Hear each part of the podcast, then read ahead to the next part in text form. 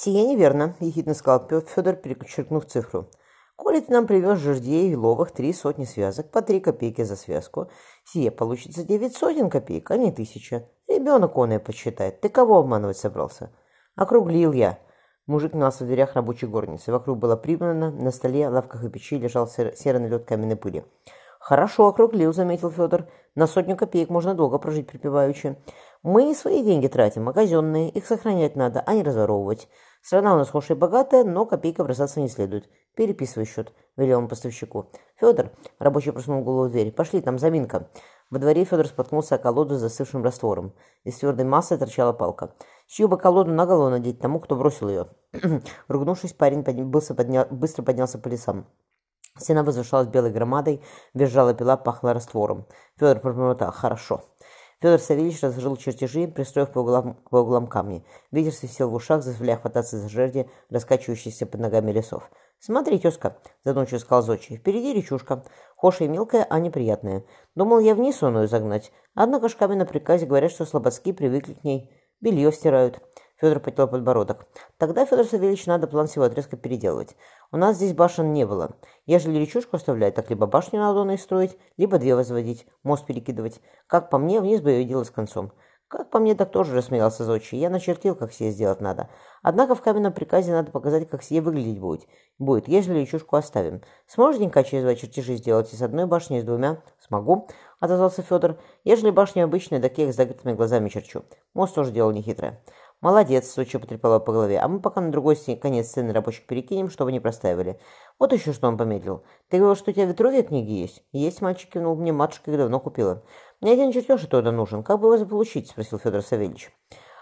«У тебя дома можно копию снять?» «Да я бы сюда принес», — удивился Федор. «Сюда не след, книга дорогая, не дай бог, что случится», — озабоченно сказал Зодчий. «Тогда на обед нам приходите», — предложил мальчик. «Заодно с матушкой моей познакомитесь, а вы только, только мельком виделись. Сестры мои в подмосковной сейчас, не помешают». «Мельком».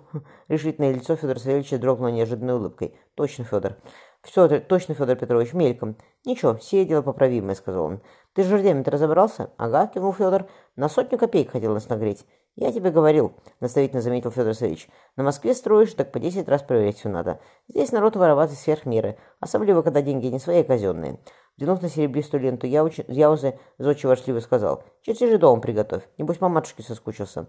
Да и повешь хоть волю». «Спасибо», — Федор положил большую недетскую руку на грубое дерево лесов. «Крутишься с жердями, с речушками, с ворами всякими, с дураками из каменного приказа», — хмыкнул конь. «А потом леса снимаешь, назад отходишь и думаешь, Господи всемогущий, неужто я себе построил? Ведь не было ничего. А потом я пришел и придумал, как будет. И стало так». «Да», — тихо проговорил мальчик, — «спасибо вам, Федор Тавельевич».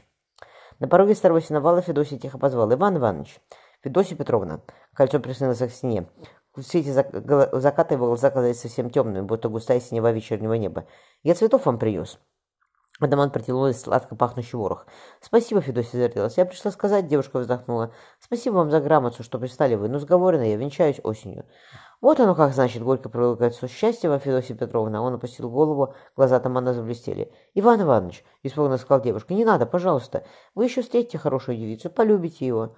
«Давай», — приказал себе кольцо, — «ежели ее попросить как следует, так она сразу, сразу на спину уляжется. Бабы кого жалеют, тем и дают». «Кого я встречу, Федосия Петровна?» — глухо сказал кольцо. «Мы скоро в Сибирь обратно, где, как рамя стрел до сабель, встречать некого. Получится, что погибну я, любви неизведов». Взглянув его мерцающие раскосые глаза, там он вспомнил asiатскую девчонку. Кольцо держало ее при себе прошлой зимой. Девки тоже были такие очи, ровно как у кошки, вздернутые к вискам, только темные. Как пришла им пора возвращаться в кашлык, кольцо утопил девку в проруби. Путь на юг был долгим, а Ермак Тимофеевич запрещал держать баб в стане. Девка умерла быстро, но кольцу иногда казался, иногда снился ее взгляд, черный, как дымящийся на морозе вода. Он встряхнул головой. Так всему и быть. Значит, судьба у меня такая. Прощайте, Федосия Петровна, не поминайте лихом. Я как любил вас, так и любить буду до смертного часа моего. Повернувшись уходить, он краем глаза заметил, как часто дышит боярышня. «Хорошо», — спокойно сказал себе кольцо, — «но теперь надо осторожно, чтобы не спугнуть». «Иван Иванович», — жалобно сказал Федосия, — «разве сия моя вина?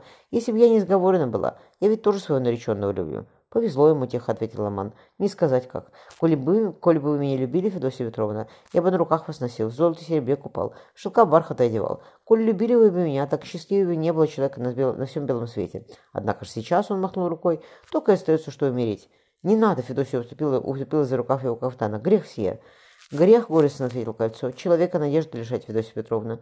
Зачем жить-то, коли он и нет? Ежели я вам совсем не нравлюсь, он скинул красивую голову. Сие дело другое, однако показалось мне, что я вам тоже по душе пришелся, хоша самую чуточку. Пришлись, девушка покраснела, но у меня нареченный есть.